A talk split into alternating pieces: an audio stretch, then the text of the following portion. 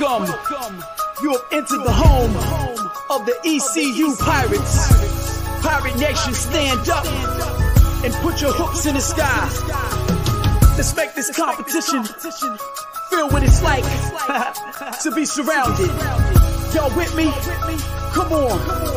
Yeah, yeah, yeah, yeah. Let's get it started. Get your hands at your pocket. Turn up the volume. We're the bomb and you're the target. It's on. Mind blowing with the whatnots. Doing everything but stop. Trust dog, y'all ain't ready for this. High powered.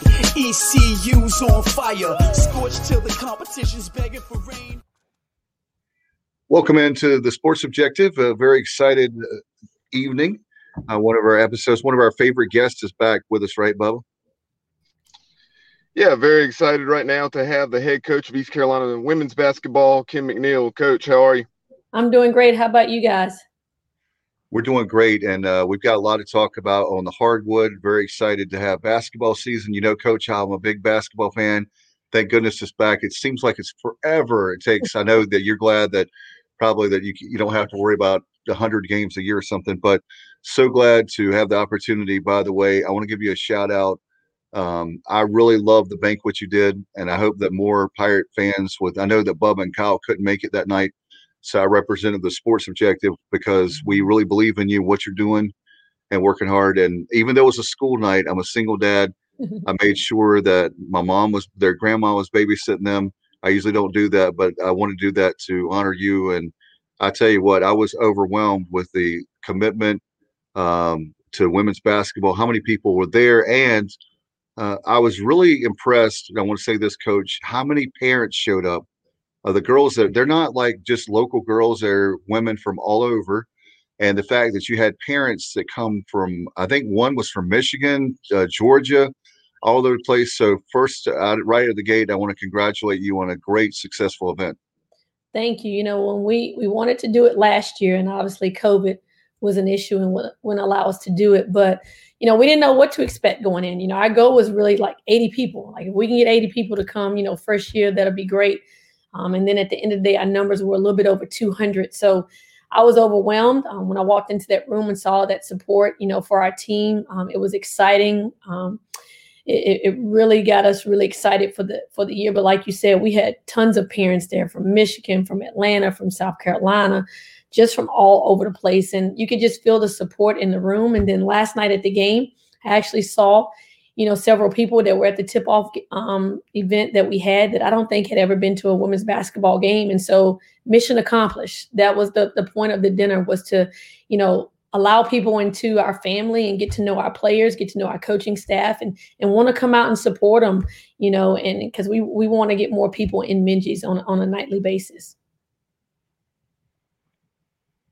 no about no doubt about it, Coach. With the with that success, and one of the things I told you in the green room a pre-show is the very fact that um, coaches do a great job. I know with X's and O's and uh, how they treat the program and all that, and do a great job recruiting. But I think one of the elements is missed is selling your program, meaning you're literally recruiting the, the fan base, right? In this mm-hmm. case with East Carolina, and you've been good to us, not only our show, but you've done a nice job, I think, of getting out of the community, being really uh, selling your program to Pirate Nation?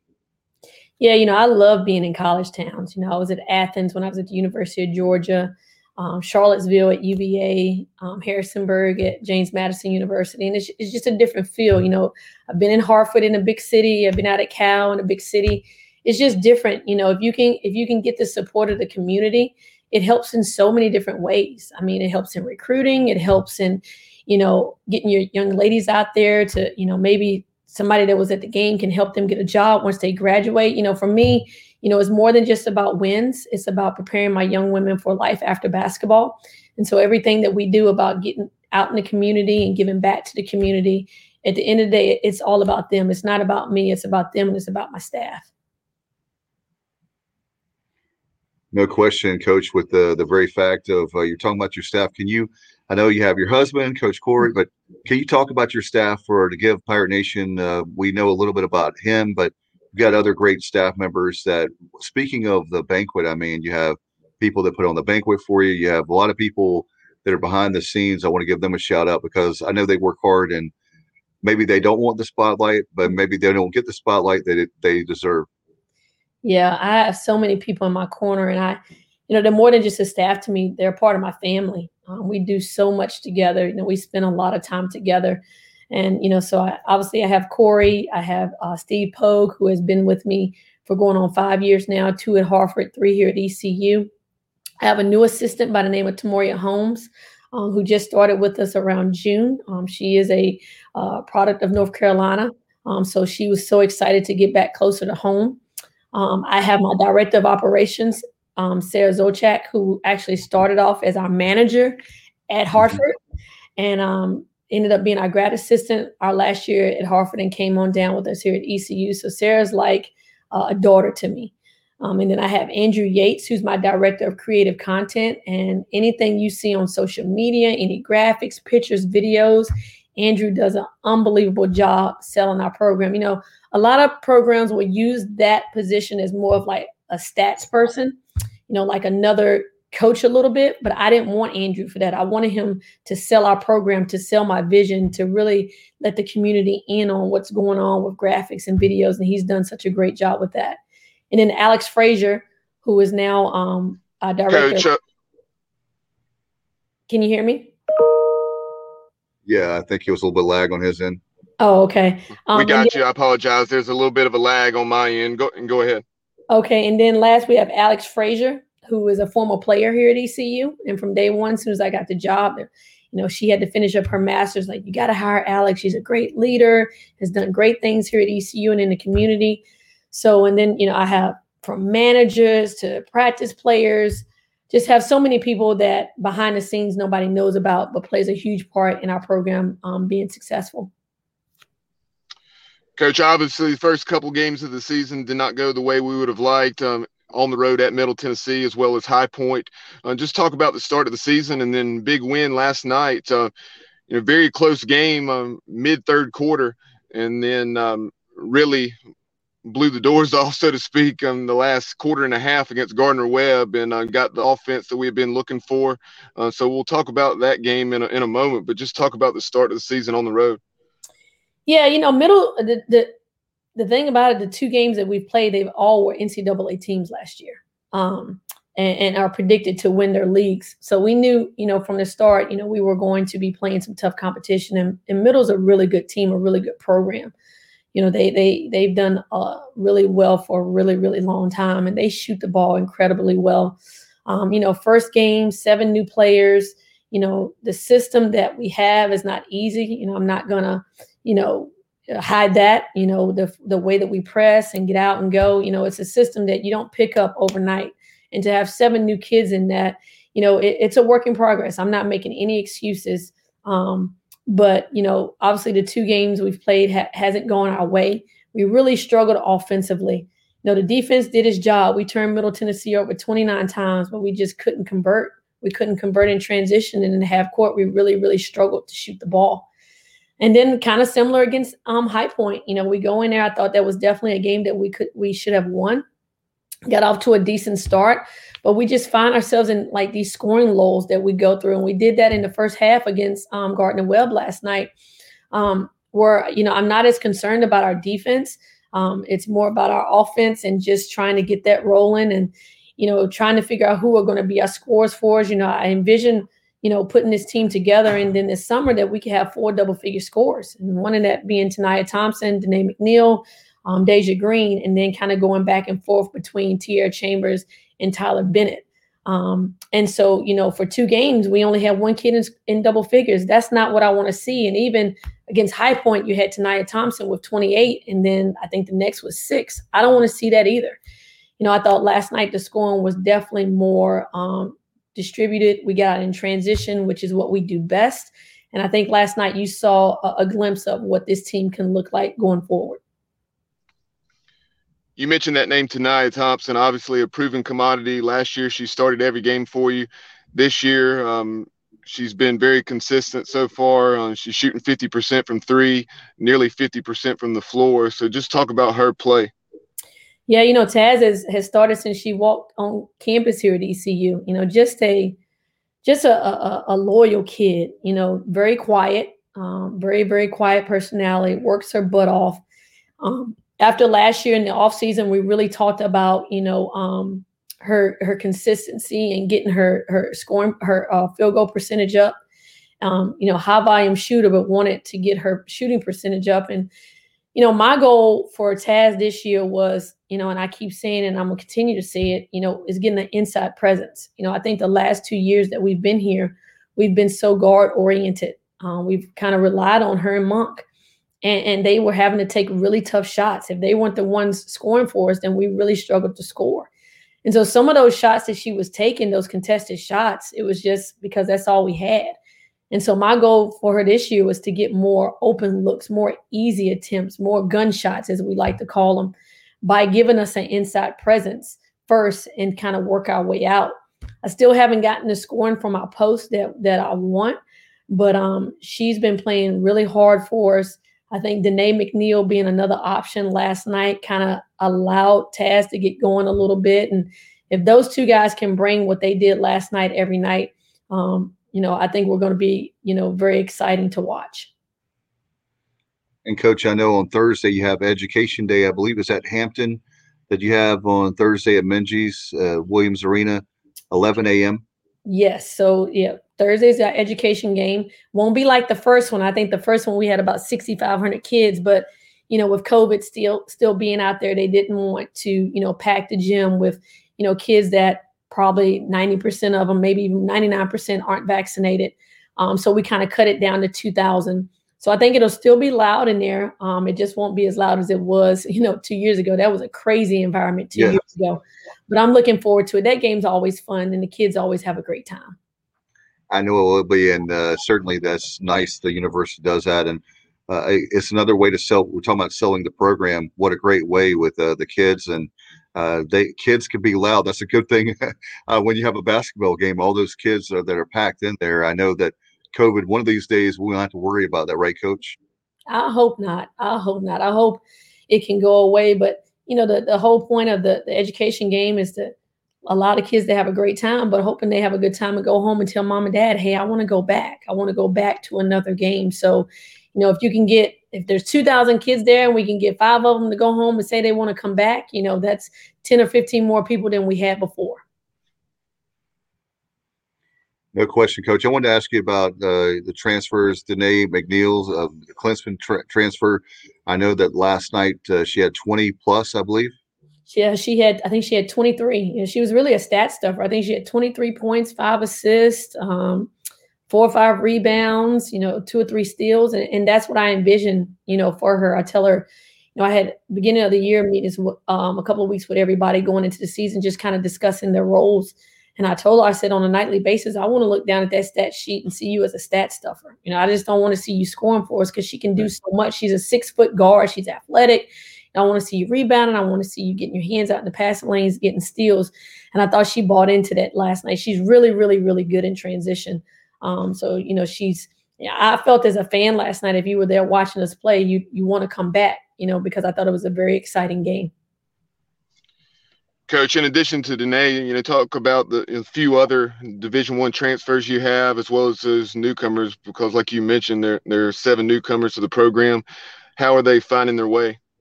Yeah, so there's seven new guys, four four are uh, transfers, and three are freshmen. Uh, we talked about Danae McNeal from Clemson, also Tyler Bennett, six four transfer from um, Clemson um, who I'm really, you know, um, on about wanting to get the ball inside to her, wanting her to be more aggressive, really, really demanding the ball and really rebound a little bit better for us. Um, and then Deja Green is a point guard transfer uh, who did her undergrad at Wofford, but did her master's at Virginia Tech last year. Um, and Deja's just, she's just, she's heady. She's a very smart point guard. She hasn't gotten it going offensively for us yet, but she can really shoot it. Really good mid range kid. But what I love about her is her leadership you know, her leadership ability, how vocal she is, and just a true point guard. Just a true, you know, Monk was more of a combo guard. Um, but Deja is a true point guard that, you know, lo- thrives on getting people the ball, thrives on, you know, getting everybody where, where they need to be and being extremely vocal. Um, and then with the three freshmen, one of them is out. Layla um, Acox from South Carolina is out. She's injured right now. She'll probably be back in a couple of weeks. Um, Isis Adams is from uh, Greensboro, North Carolina. Um, and then um, Paige Lyons is from Atlanta, Georgia. And so, you know, your typical freshman, you know, trying to figure it out, um, trying to figure out the pace of the game, trying to figure out, you know, I did this in high school. I'm in college. I can't do that now. I can't make those kind of passes. I can't, you know, play that kind of, you know, lazy defense or I'm going to get exposed. So just a typical freshman, just trying to figure it out. Um, but just all just great additions. And I think they're all going to contribute at some point. At one point, I don't know yet, but I think they will contribute at some point in the season. And coach, a quick sidebar. I sat with the Lyons family. Uh, that's where you had me sitting, and they were fantastic folks from Atlanta area. I know we were talking about how bad the traffic is. We bonded there because the uh, I've driven many places, but Atlanta is a great city, but one of the worst places to drive in and so we we hit it off uh, pretty quick. They're tremendous folks. They are. Yeah, great. I got a great group of parents. I do. They they understand. They support. Um, I, I, can only imagine sometimes it's hard sitting in the stands not seeing your child play.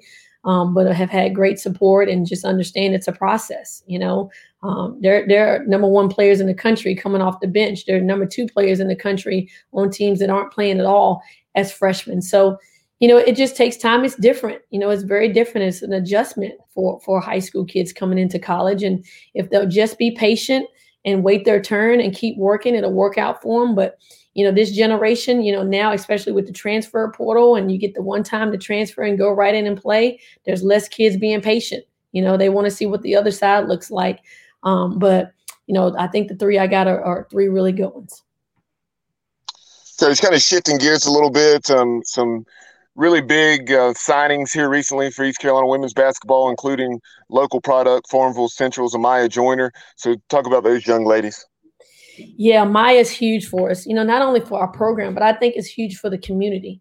You know, to be able to keep a local kid at home 15 minutes down the road. And, you know, as soon as I got the job here at ECU, you know, everybody kept telling me, you know, as a young kid, you got to jump on, you got to get on. This kid's really, really good. Um, and from the first day I saw her play, I was like, yeah, I offered her you know, very quickly, you know, when I got here to ECU and just has have been on her ever since. You know, she had some big schools come after her. Um, but you know, she's she's a homebody. You know, she loves her family. You know, she wants her family to be able to see her play. Um, she wants the opportunity to come in and, and really make a difference and and be a star. And I think, you know, she hasn't even reached her ceiling yet. I'm so excited to coach her. Every time I watch her, I just see so many things. I'm like, this kid hasn't even been coached yet, and she's just doing some things that is just unbelievable. I mean, she's six three. She can shoot the three. She can put the ball on the floor. She can post you up. She can rebound and go coast to coast. I mean, she has a skill set um, that's extremely unique. So I'm really, really excited for her. I think that was huge for our program, kind of like when Holt stayed at home, you know, and decided to play for ECU. You know, and there's some other young talent, you know, here in, in Pitt County that I hope will follow her footsteps um, that could really do a lot for the community. You know, when Farmville plays here in, in the regional tournament, it's packed in Minges. You know, right. so I'm hoping that, you know, that following will come and, and support her next year and, and really, you know, um, be loud and be at our game. So I'm excited about that. And then a young lady uh, by the name of Jayla Earp from the Virginia Beach area. Uh, she's about a six foot guard. She played for Boo Williams um, AAU program um, and also has played in a really good high school program. But she's about six foot. She can shoot the three. She can get to the rim. Um, another um, very versatile guard. And then we also got a young lady by the name of Bobby Smith out of um, Raleigh, North Carolina, that played for the Carolina Flames, which is one of the top um, AAU programs in the state of North Carolina. Another kid that's a specialist. She can shoot at six foot guard, can knock down a three, one dribble pull up. Um, just a really good kid that all three of them just really fit our system. But more importantly, they're just they're great kids and they have great families. You know, so for me, it's not just about recruiting good basketball players; it's about recruiting good kids and good families as well.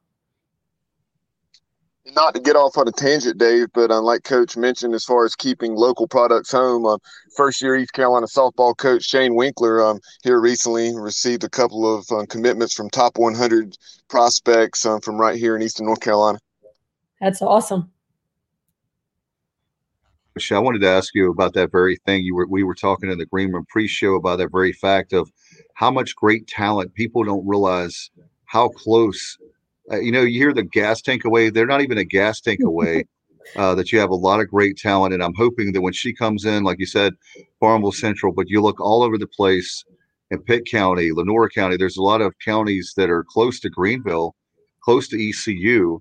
And like you said, if you get one player in there, a few players, and all of a sudden, next thing you know, you've got a, a program that not only to be proud of because they're 252 talent, but also in the ENC, but also the fact that you can compete in the American. Yeah, and I just think it allows the community to connect. You know, they they know, you know, they have a personal relationship with these kids because they know them. They've watched them play all through, you know, high school and want to come and support. Um, but you're right, uh, Dave. There's a lot of talent here in Eastern North Carolina. You know, sometimes it's a challenge because sometimes kids just want to get away. You know, been in Eastern North Carolina all my life. I want to go see something different.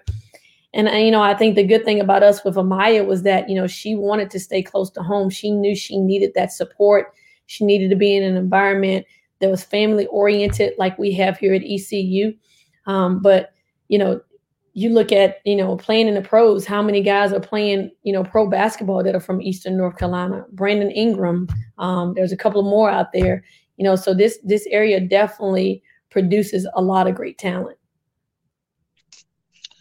Coach, as we begin to wind this down, talk about what you have coming up here in the near future, non-conference wise. Uh, I know you have a game with Wake Forest on docket, as well as uh, Virginia Commonwealth, and then also talk about the American. Yeah, so we're at we got the kids game on Thursday at home, and then we go to Wake Forest on Sunday. You know, always looking forward to playing an ACC opponent in the state of North Carolina.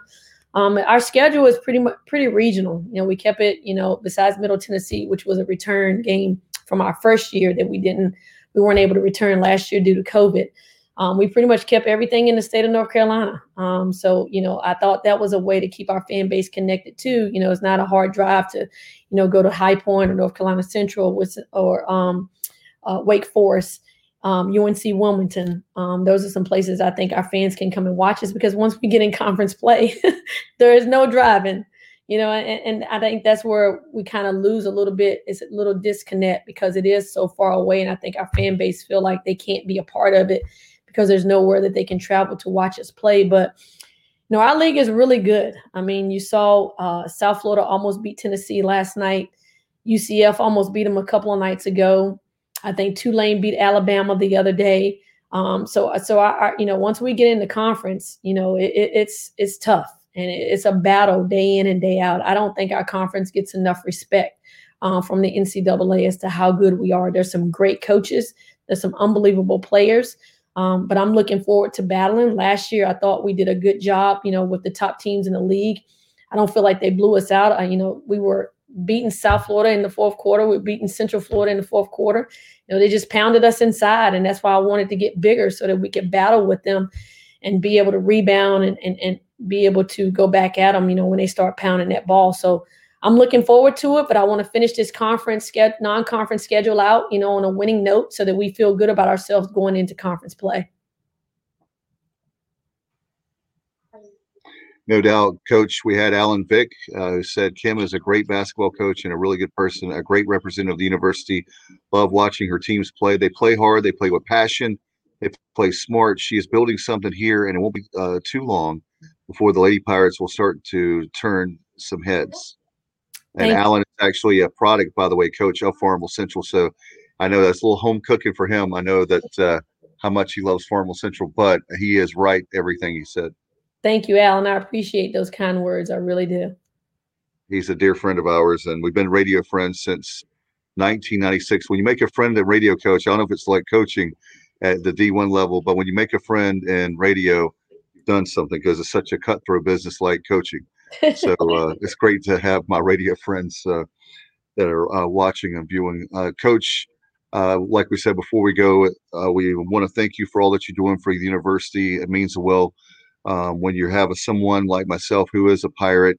Um, we have the best fan base ever, but it's great to have a lot of great coaches like yourself. And thank you for the time. And I hope that uh, obviously we want to win a lot of games this year, do well in the tournament, and um, and obviously another postseason tournament after that too. So good luck to you guys. And uh, how can people follow you on social media, by the way? All my um is ECU Coach Kim. ECU right. You can follow me on Twitter. You can follow me on Instagram. You can follow me on Facebook. And also ECU Women's Basketball. Um, follow us. We have great content out there. We'll keep you up to date. You'll know everything that's going on with women's basketball here at ECU. And I want to remind fans to get their season tickets, right, Coach? Definitely. Get your season tickets. You're going to be in for a show this year. 1 800 dial ECU, like old folks like me, or you can go to ecpirates.com. Coach, I know you got to run. Thank you so much for your time and good luck. And looking forward to seeing the ladies play this year. Thank you guys for having me as always. Thank you, Coach. Take care. Go Pirates. All right. Bye bye.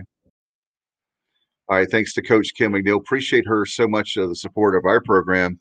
And of course, we're going to support her. And uh, good luck to the ladies. I know that it's going to be a great season, Bubba. A lot of great talent. Uh, we're looking forward to the transfer pieces, and obviously, we're looking forward to the the new ladies that have come in, um, the freshmen, and and some great sunnies. I'm very excited about the future of women's basketball here. Yeah, very much, and kind of like the men. Um, fairly similar situation, I'd say. Uh, not quite as in tune with it, but you know, in terms of having several Division One transfers and then also a lot of new pieces, like she mentioned, seven.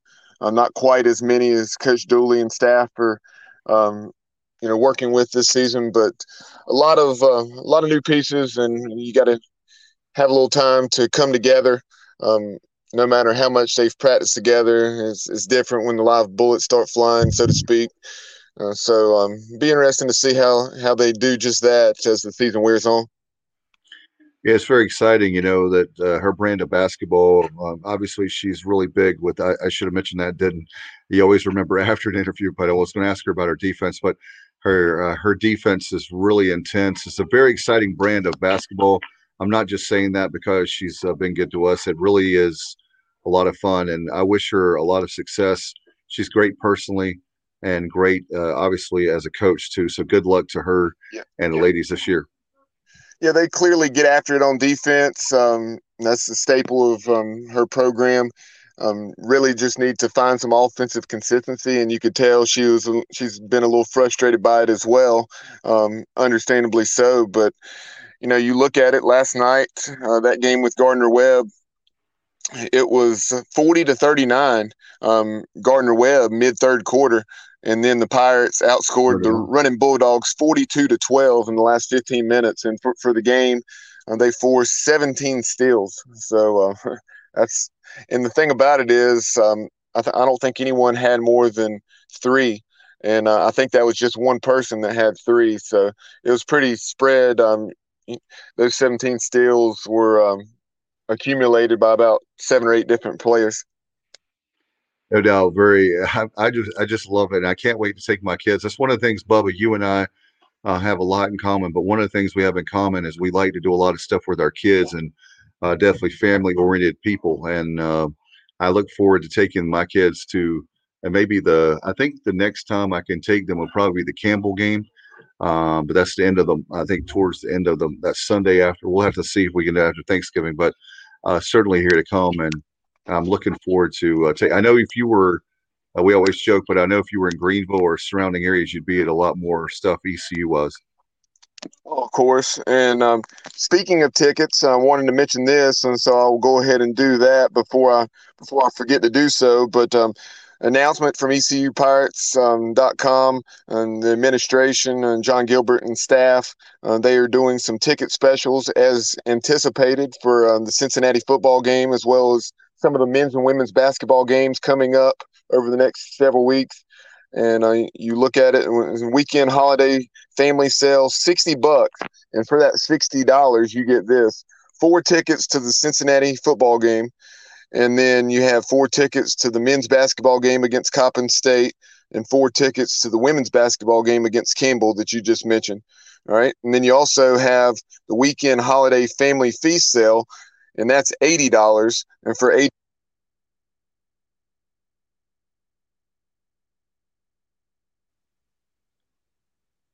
We lost you, Bubba, there for a second, and I guess you're going through, uh, maybe you're going through a bad area there, but uh, certainly talking about the Pirates and all the great specials going on right now. Thanks, give a kudos to the administration uh, for stepping up and uh, doing these uh, specials, especially for folks. Get your tickets, ESPN, uh, excuse me, uh, ecupirates.com or 1 800 dial EC. We're talking about for men's and women's um, basketball, but also for that Cincinnati game.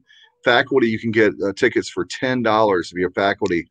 Uh, let's pack that stadium for Cincinnati. Three thirty game on ABC. Are you kidding me? What else do you need?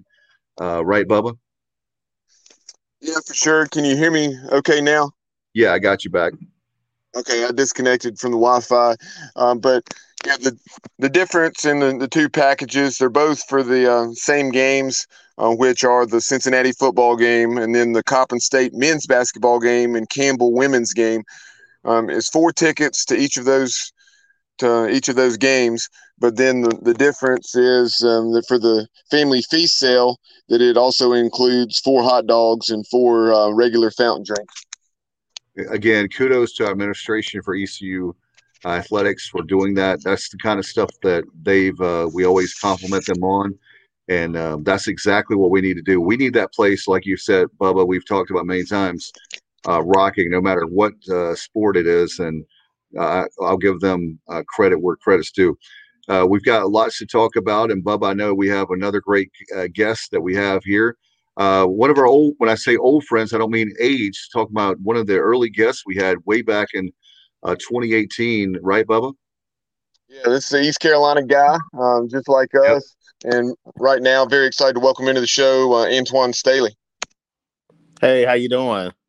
Good. It's been a minute, man. Glad to have you back. I know that a lot of stuff going on. Very excited. Uh, I'll tell you one thing. Uh, you're a sports guy. We're sports guys in the media uh, today and here recently. There's so much to talk about. I mean, where do you want?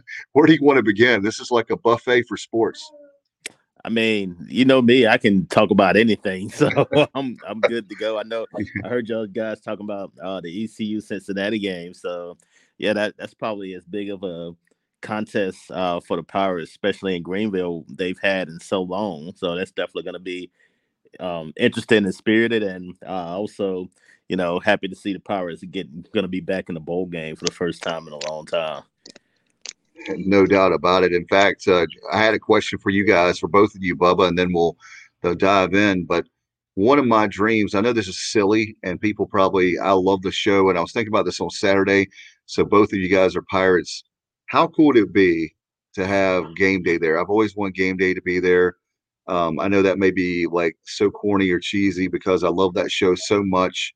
Um, I wish we could have it on, you know, Black Friday. I know that's great. I know it's not. It's usually a Saturday kind of thing they do, but um, I think that Mike Houston with this program is headed in that direction. I think eventually, in the next year or two, you'll see where we'll have game day there. Maybe is that crazy for me to think, or I just really feel like this program is headed to big, big heights. No, for me, no. I, I mean, look, I, I, think Mike Houston's done a really good job, especially the circumstances I, I know a lot of Pirate fans have been hard hard on him, but you have to consider the what he took over. Uh, so it was going to take some time, and you know, especially with the COVID year last year, I knew that was going to be a little bit of a struggle. But you kind of saw um, signs of this team starting to turn the corner last year, and I think that's carried over to this year. They played a tough schedule to start out with, but I think those that start really has propelled ECU to be where they are. And I thought they get enough to do enough to get to a bowl game this year. And, you know, hopefully, you know, it's a launching pad for things to come. But you never know. You never know what might um, be around in the future. Uh, I know the conference is going to change up a little bit, but it's an opportunity for ECU to maybe to grab the bull by the horns and possibly be uh, one of the top teams in the American. Before we shift gears and talk some other college football topics, Antwan, uh, wanted to get your thoughts. Obviously, a couple of the big storylines this season for the Pirates. The play of Keaton Mitchell. Uh, Keaton uh, did some nice things last year as a freshman, but it was more Rahjai Harris, and you saw some glimpses of uh, what Keaton Mitchell could do. But um, this year, man, has he been a home run hitter? Um, last I checked, I think going into last weekend, and um, he had a big play or two last weekend of 25 or 30 yards. So, you know, he was leading the nation in um, yards yards per carry, I believe, and um, you know, hitting the home runs. So, so what are your thoughts on him as well as on the improvement of the Pirate defense? Um, they've just been uh, playing really, really well under Blake Harrell. Well, I think uh, just you talk about Keaton. I think he's been just tremendous, and you kind of hit it. Uh, you kind of took my thunder. I, I was going to say he's really a home run hitter. I think you saw that uh, even in the game against Appalachian State to start the season, and you know I know things didn't go their way, but yeah, he's been solid. Is one of the one of the better running backs in it, uh, in college football. Definitely one of the more underrated, averaging over seven yards per carry, and you know had eight touchdowns this year. So yeah, I definitely think he has been uh, a blessing and something that's um, taken a lot of pressure off of Holton Ahlers too as well. So I think he's been a really valuable asset offensively and defensively. I thought that's kind of what the key to the team has been. Uh, I think last year and even the years prior to that, I think the defense was young and inexperienced and you know, you definitely saw a lot of that, um, giving up a ton of yards and a lot, a lot of big games. And this year, they've kind of settled down and really been one of the strengths of the Pirates this year. And I think that's really the big part of the turnaround. And I think you've seen that in the last couple of weeks, even in some of their losses.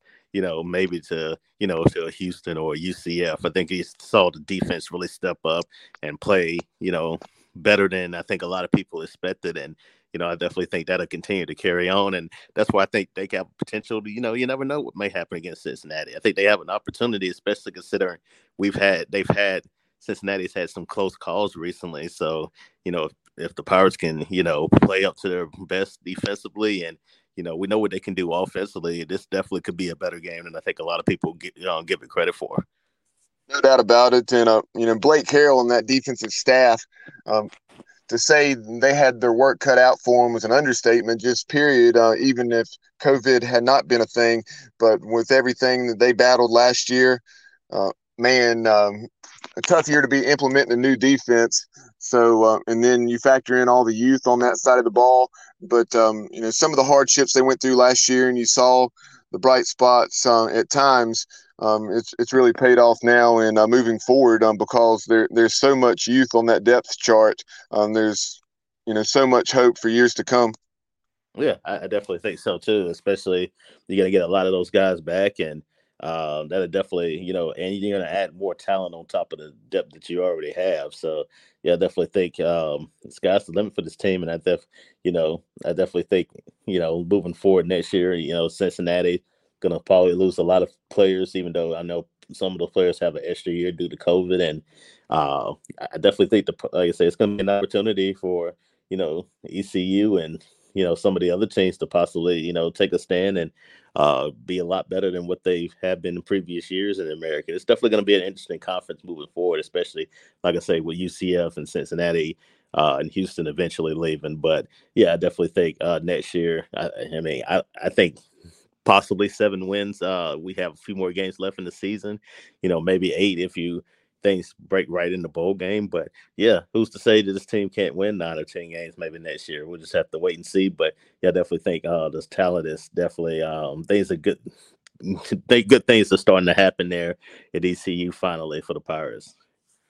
You know, Antwan, one of the things that, you, and if you don't believe me, you can go back and listen to our, not that you would, but people could go back and listen to me when Mike Houston was hired, the, all the guys on this podcast, a lot of Pirate Nation wanted Mike Houston as our coach. We got our wish, right? He's hired on my grandmother's birthday, December 4th, 2018. I said right after that press conference, I was confident the year four that he would w- be competing for a conference championship. At that particular time, think about how crazy of a statement that is. I think that, uh, not that I you know, like say, I, I, told you so. But in this particular case, I'm glad I'm right. I think the program is even headed um, even higher than really than we really dreamt of, even this close, you know, right now in year three. And I really believe next year, you're right. There's a lot of teams that won't have the same players. You've got guys now that that are uh, there's talent has been there at East Carolina with uh, with Houston, but they've been playing. Antwan, look how many years do we have to play with? It seems like where these guys are still young. But the great thing about it is our good friend Pirate Al mentioned a few weeks ago. The great thing about it is we've got these guys for a few more years. You know, it's not like that this is a senior led team and all of a sudden we're going to a bowl and then we lose a lot of talent. We've got a lot of talent for the next two or three years. Yeah, I think that's that's why I think uh, things are starting to look up too as well. I know, you know, you look at the numbers defensively, and you know, a lot. I think a lot of people say, well, you know, they're still not great defensively. And yeah, I mean, statistically they're not, but I think we think what they're doing on on that side of the ball, especially in recent weeks, doesn't necessarily show up uh, in the stat sheet or show up uh, statistically nationally. But yeah, I think you know, like I say, the, the depth at the running back position, depth at wide receiver. Um, you know, offensive line, I definitely think has gotten a lot better. Defensive line, uh, I think you've seen it getting better too. So yeah, I think that along with some of the recruiting class that's coming in, I think it's a decent class of guys. Uh, I think Houston's done a really fantastic job, especially like I say, considering the fact that uh, you're dealing with a COVID year and uh, it wasn't an easy job to take over with to begin with. It kind of as close to rock bottom as you could be, but yet you know you're you're seeing the fruits of his labor and seeing what he's been able to do recently, and I definitely think uh, that's why you're seeing this turnaround um, in this year in 2021 shifting gears away from the Pirates, I know you're an avid college football fan. You know, you've written about the topic for for years, and you covered the Miami Hurricanes, so you're in tune with what's going on in the ACC as well as just being uh, from and living in this region. Uh, today, Virginia Tech parted ways this morning early. You know, Justin Fuente, um, Fuente, 43 and 31.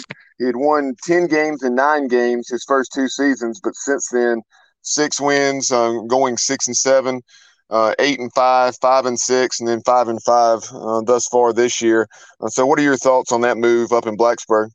I mean, I think you kind of saw this coming. To be completely honest, I mean, it just it just didn't work out really. I mean, it, you know, the first couple of years, as you noted, it was really good for Fuente. I know he was even talked about being, you know, leaving Virginia Tech for Baylor, but you know, the last few years, it just, you know, you're replacing you know, a legend really in Frank Beamer and just really hadn't worked out whatever the place may be. And you now, you know, you, are kind of starting over too as well. So yeah, I definitely think um, it was a move that I think a lot of people expected, uh, especially with the way he started and playing in the ACC championship game against Clemson uh, the next know, this first year and winning nine games as you alluded to. But yeah, I just think um, on also sides of the ball they just continue to struggle and getting worse and worse, and the recruiting class just isn't wasn't there what it, what the custom that Virginia Tech is used to. So now you got another job opening in the ACC and also in college football. So yeah, I definitely think it'll be one that probably you know among maybe top f- like four or five in the country, depending on what happens with some of the other jobs too, as well. Miami, Miami with firing their AD yesterday, oh, yeah. I imagine that's probably going to be another job that's going to be open too as yeah. well. So yeah, both Miami and Virginia Tech will both have uh, coveted job openings this this uh, winter. Before we move on from the Virginia Tech job, Dave, I wanted to get Antwan's thoughts. Um, not surprisingly, uh, first year South Carolina head coach Shane Beamer has already come out and said that he has no interest in the position. Uh, so, who do you think? Uh, you have a guy like Hugh Freeze right there in, uh, in Lynchburg at Liberty that's done such a fabulous job there. He had the issues that he had down in Ole Miss, um, but um, he has just done a remarkable job there with the Flames. So, um, what are your thoughts on you know you, you see Virginia Tech potentially uh, considering that route, or uh, who are some other names you expect to surface? Well, I think Gary Patterson, the way he left TCU, I think he he's only 61 years old. It's magic. I mean, as crazy as it sounds, like as long as he's been at TCU, he's only in his early 60s, and I definitely think he's gonna he's gonna line somewhere. It's just a matter of where that is. Could it be Virginia Tech? Maybe. Could it be a situation like Miami or Washington or some of these other job openings? Sure, I definitely think so. But I think he's a name you look for. I think Jamey uh, Chadwell from uh, Coastal Carolina. I definitely think that's a name too. You mentioned Hugh Freeze. I definitely think that's obviously a name there. Billy Napier, you know, Louisiana. I definitely think that's a name. Luke Fickell. I mean, I think Fickell's going to have his you know, choice of jobs wherever he wants to go. Um, he'll probably be on the top of everybody's list. What do you talk about USC and or LSU or Washington and whoever? But yeah, I definitely think he'll be, you know, in the midst for wherever he wants to go. It's just a matter of where he wants to land at. But yeah, those are probably the, the names that I kind of look at for possibly Virginia Tech. Antwan, there's more in the ACC and outside the ACC. I'm looking at uh, one that uh, certainly we are talking about that uh, you cover the team with uh, the U, uh, and you alluded to. Uh, what about Manny Diaz? It doesn't look like, like you said, the AD uh, being gone, being fired was two days ago, as recently. And uh, you look at a guy. I mean, the U. Um, they have great fans. Uh, there's another fan base, a couple more that we'll talk about in a minute. But sometimes they have to realize that you know that, that this is not the 1980s or 90s uh, the way that college football worked, or even you know the. I know that there's tradition. I know there's championships, but uh, why wouldn't you give a guy like him uh, some more time? Considering that if you fire him, you owe him the money plus you set your program back a couple years, don't you?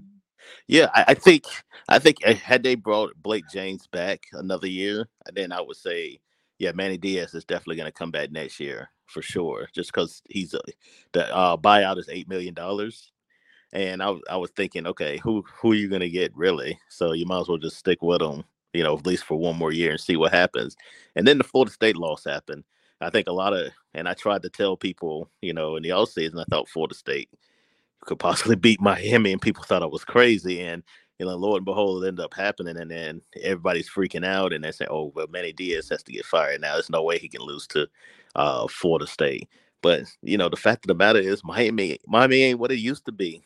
That program, I think it's a you can win in Miami. You could be a top 25 team, but it's never going to be what it was. Like it's just, I mean, I think a lot of fans still you know have have hard time coming to terms with that. They think it's you know up there with Oklahoma or you know Texas and you know even though I know Texas is struggling, but you know Oklahoma and LSU and Alabama like it's not a top ten job. It's not a top twenty job. I don't think, especially with with the limitations that you have with a private school. And yeah, I know USC is a private school, but they have a ton of more donors and money than Miami could ever think about. But yeah, I just think you know Miami should be a job where you should you can win eight or nine. You can win nine games a year. I don't think you should win any lower than nine games, and can and also compete for conference championships too. But the problem is they hadn't really necessarily done that, and you're seeing right. teams like or North Carolina or Pitt be be better than them in football, and that probably shouldn't happen either. So I think that's kind of also irking the fan base too. But yeah, I think it's an interesting job. Is it comes with a lot of positives, especially being in the, state of Florida and South Florida, where it's very talent ridden. But it also comes with a lot of challenges, and they don't have the best facilities whatsoever. Right. And until they straighten that out, and until they care about football, and I'm talking about the administration, then I, I don't know if Miami will ever you know, reclaim what they once was in football. Even then, I, I still think the landscape has changed to the point where they're not they're never going to dominate the way it was.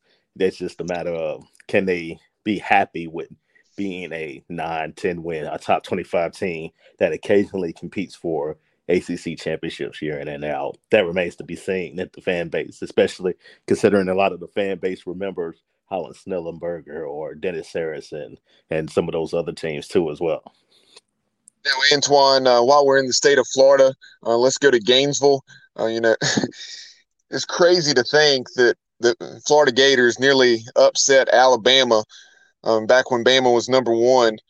Um, you know, they missed missed out on that two point conversion, and then uh, you know here we are, you know, a month and a half, two months, whatever down the road, and they're giving up in consecutive weeks forty points to South Carolina, and then fifty two points at home to Samford, uh, and and Samford scored forty two of those points in the first half which is the most that Florida has ever allowed to any opponent in one half of football, uh, and that's just mind-boggling with um, you know the teams they've played down through the years.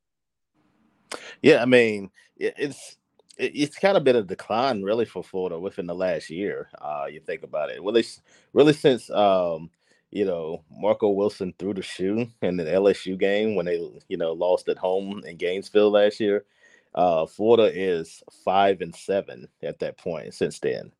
So since that point, they they lost LSU. They, things came off the train tracks pretty quickly. They were eight and one heading into that game last year. They lost to LSU. They lost the close game to Alabama, which they gave Alabama again their best shot and came up short, and then just completely fell apart against Oklahoma in the bowl game last year. And you're seeing that you know carry over this year. They gave Alabama their best shot again too. They gave Alabama everything they had, and they ended up losing. And after that, it's just you know been a you know downward spiral to the point where Uh, people talking about Dan Mullen possibly could get dismissed. I, I, don't know if I'm. I think he's. I don't gone. know if he will, but I definitely think that you know things are starting to heat up pretty quickly for them. Now, if they lose to Florida State at home um, in a couple of weeks, then I think you know they could take an interesting situation too, as well especially if they got Missouri coming up on Saturday. That's not necessarily a guarantee considering you struggle with Samford and then you got LF uh, Florida State team that's getting better.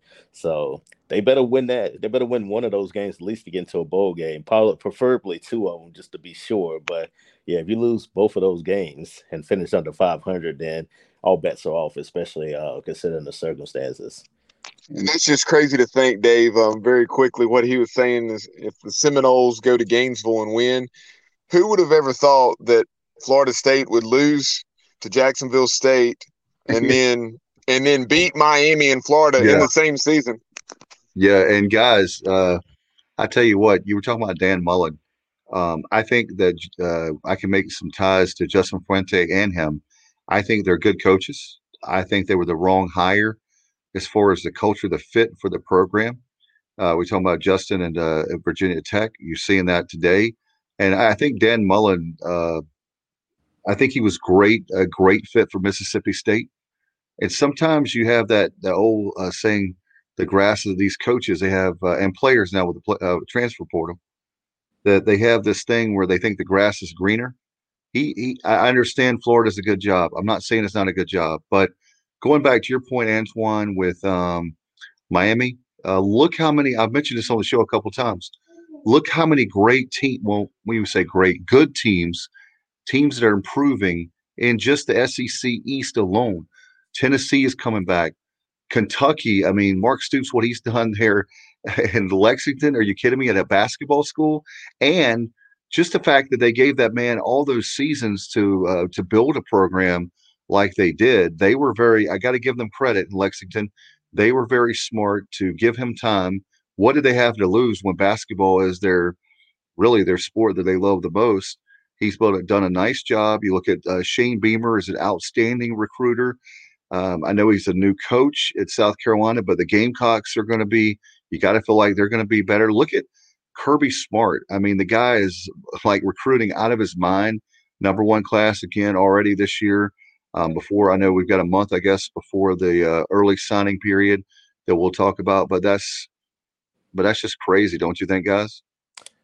Yeah, I, I think so. I, I, think I think the the thing about Florida is the expectations there because you're fighting with ghosts, really. You're fighting with Steve Spurrier. Um, you're fighting with Urban Meyer and these fans that as if you're not winning, if you're not competing for SEC championships, if you're not winning 10 games at Florida, then everything else is a disappointment. And yeah, Mullen, you know, he's been to three straight New Year's um days, New Year's um six bowl games, which I was like, yeah, yeah, I think it's a little bit soon to too soon to fire. And then, you know, like I say, things just kind of came off the track pretty quickly. Um, and then to the point now, people are comparing his record to Ron Zook's there, uh, which is very eerie, eerie similar if you look wow. at it. But wow, um, yeah, it is. Uh, but I, I, don't like I say. I think it's two different circumstances there. But yeah, like I said, I, I, I have a hard time. I think Mullen will come back, but yeah, I think he's definitely going to be on the hot, like a hot, very hot seat moving forward. I, it wouldn't surprise me, especially with a lot of um, somebody brought this up to me uh, the other day. It would surprise me with all the coaching, you know, movement. Maybe Dan Mullen, you know, decides to go somewhere else. Uh, somebody yeah. that, you know, might be, you know, a little bit better, better fit for him because there's a ton of job openings for him, and you don't necessarily have to deal with the pressure of um, being at Florida because he clearly has not been happy. And I'm not just talking about on the field; I'm talking about doing some of his press conferences too, as well. Uh, just dealing with some of the media and the nuances there. So Hey, it wouldn't surprise me totally if he was to go out and just say, "Hey, you know what? I've had enough. Maybe I can go, you know, the Washington State or Texas Tech or you know Washington, and you know potentially be a better fit there." And one of the things I saw here recently uh, was as far as Coach Mullen maybe making a jump to the NFL as an offensive coordinator or something with his um, background there. Um, and obviously, you're a little more in tune with the NFL scene than I am. Uh, so, um, do you think that's something that we could see?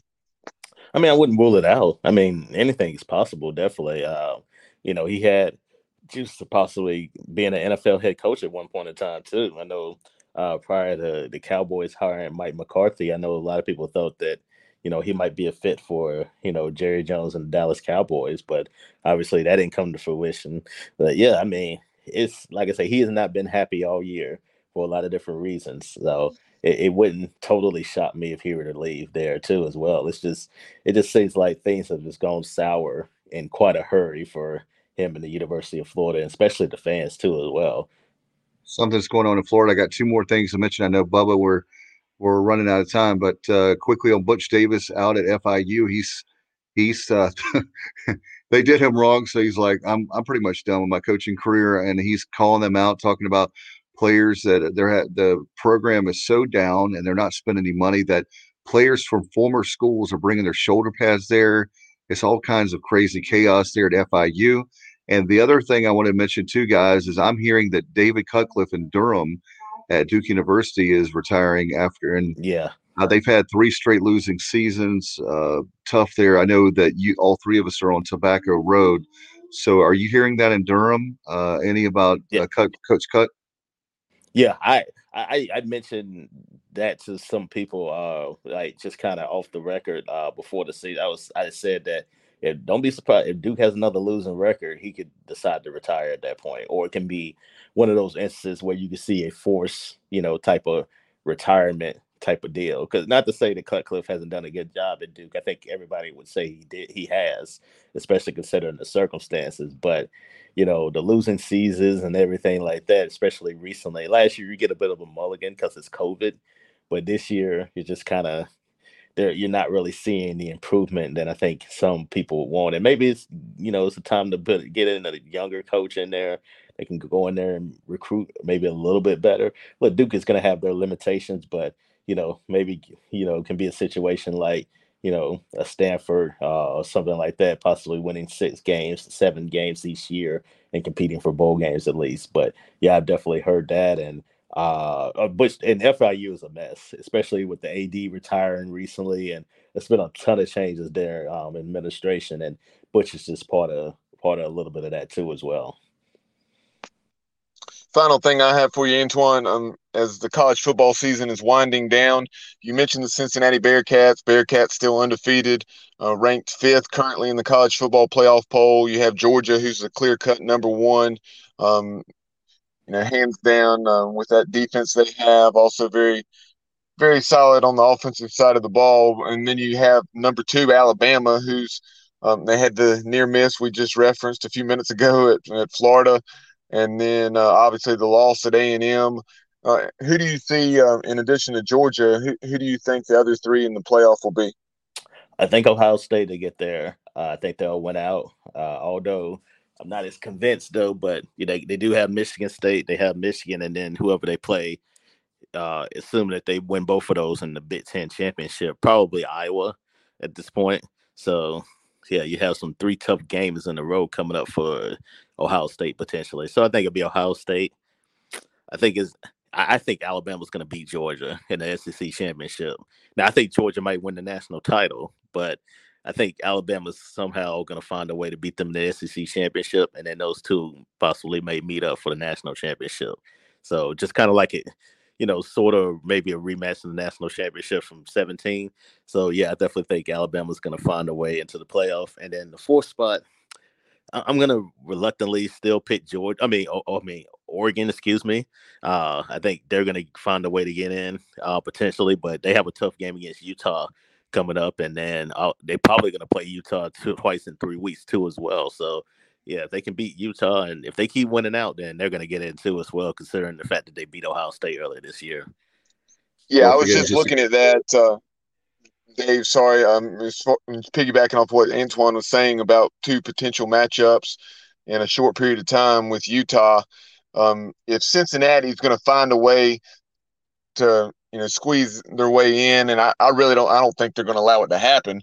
But it, if they have any shot, uh, what, however small it may be, um, Oregon's going to have to lose, and um, and obviously, um, I mean, I, I really I could see them putting a somebody like a two loss Alabama or two loss Ohio State in over Cincinnati, just the way the thing is uh, structured. And yeah, and, and, real quick, it's not. I mean, it's no guarantee Cincinnati wins out either. So right, well, of course not. Just just hypothetically, if they did. Yeah. Yeah they could, yeah, because they got they got a tough road too as well. And like I say, we talked about the game against the Pirates, but SMU is not going to be any walk in the park for them, especially the way they played recently. So I wouldn't count that. I wouldn't count that game out either. So and then obviously the American Championship too as well. So yeah, they got some yeah. tough games coming up too as well. I don't think a lot of people are. I think a lot of people are kind of automatically saying they're going to finish undefeated, where I, I don't necessarily no. think they will actually. No, no we're, I, we're, cer- we're certainly planning on them not winning out. That's right. I yeah, I think they're going to lose at some point. I really do. It's going to be on Black Friday. Get your tickets, ecupirates.com. You can see history being made. 1 800 dial ECU. Antwan, I tell you what, man, exciting time. We're definitely going to have to have you back. I know we're running out of time. You were nice enough to come in last minute. Thank you, brother. Appreciate you so much. How can people follow your work? Tell uh, everybody. Uh, you, follow, me on Twitter, Antwan Staley. That's probably the best way to find me too, as well. And you know, I like to interact with people. So yeah, please do um, follow me, and you know, I might follow you back too as well. All right, man. Thanks so much. Hey, by the way, uh, before we let you go, I want to wish you and your family a happy Thanksgiving early to you and uh, the holidays, and we'll have you back home real soon, my friend. Yeah, I look forward to it. Thanks for guys for having me on, and happy holidays to all of y'all as well. Same to you, brother. Take care. Right, appreciate him very, very much. And Bubba, I know before we go, we want to promote. Uh, we have our Pirate football preview coming up on Thursday night, right? yep. Um. Obviously, Thursday will be a busy night, and we have the basketball game against Oklahoma at seven. Uh, so, um, kind of to be determined uh, how we'll handle this as far as um, doing the overtime for that, as well as our pirate preview. Uh, we tried to schedule it for um, Wednesday night, and um, that's still. It could be that we record beforehand and then release it Wednesday night.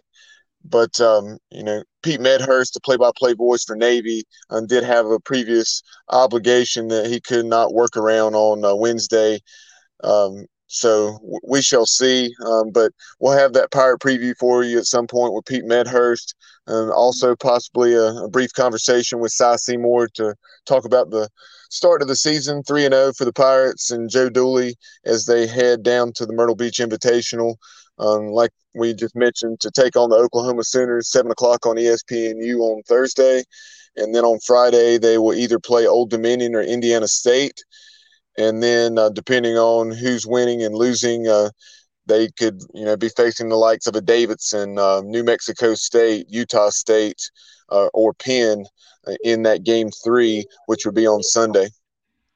It's going to be a great tournament. By the way, the game Thursday is on ESPNU. Want to remind fans about that. It's going to be a great broadcast. And uh, speaking of great broadcasts, the home games with Patrick Johnson, Cy Seymour doing a great job. Cy moving from radio to television. And uh, certainly it's going to be a great broadcast uh, for Thursday night as it's going to be on ESPNU. Very excited. Very excited again, fans. By I want to mention once again get your tickets for the Cincinnati game. The last home game of the regular season will be Black Friday, the 26th at 3:30 on ABC. Bubba, ABC? Are you yeah. kidding me? ABC. And, th- and, those ticket deals, I mean, 60 bucks or 80 bucks. Why you would not um, do that if you're going to go to the game? Uh, it, you know, it's too good to turn down. I mean, even if you're not going to yes. be able to go to the men's or women's basketball games, four football tickets for sixty dollars, you, you can't and can't beat that. Piece for that yeah, alone. F- Fifteen bucks a piece to watch the Pirates, uh, who were bowl eligible, play um, a top five opponent probably at the time. We'll see how things go, and they could be right outside the top five. They could be, you know, two or three like they currently are, I believe, in the AP poll right? Fans, don't forget that uh, selection show is coming up. Um, well, not selection show, but obviously the polls uh, for ESPN is coming up at is that seven thirty, Bubba?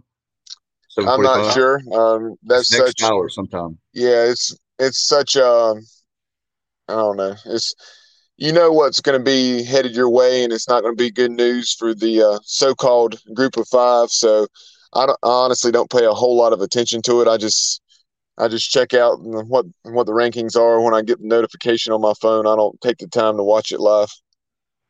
Uh, we are a smart man, but that's uh, we've known that for a long time since I met you, in uh, 2018. Do you have anything before we go, buddy? No, uh, just remember um, Pirates playing Oklahoma on Thursday night. So um, join us for overtime as well as our preview as um, we'll head to Navy. I believe we're currently something like a three and a half point favorite over the midshipmen, but it's a place that we've really struggled down through the years. We haven't won there since 2011, uh, even though Navy's, I want to say, what, two and seven, uh, something like that right now. Um, they beat UCF. Um, they took Houston uh, as well as uh, some other opponents like SMU and Cincinnati to the wire. And um, most of those games, if not all of those games, were played in Annapolis. So they've had a very challenging home schedule, and um, they've given folks everything that they've wanted and then some. Uh, so Pirates are going to have to play very well in order to win on Saturday. Yes, they are. And of course, our Pirate uh, football playback, like Bubba said, we'll have our predictions and I'm still debating on that. So uh, I'm glad that I have time to to think about that game some more. All right, thanks to our the EC women's head basketball coach Kim McNeill. Thank you, coach, for coming on, and Antwan Staley, our good friend, for jumping on. Uh, we're also going to re- we have to reschedule uh, from the Sporting News and the Big Ten Network. Mike DeCourcy had another uh, commitment come up, so uh, we'll have him on very very soon. All right, until next time, appreciate you folks so much for tuning in. And uh, make sure that you like our Facebook page. We have our YouTube channel. Subscribe to that. And of course, uh, we're on Twitter uh, as well. And all the podcast platforms. Uh, if you if you miss a show, you can obviously hear it there as well. All right. Until next time, everybody, good night and go Pirates.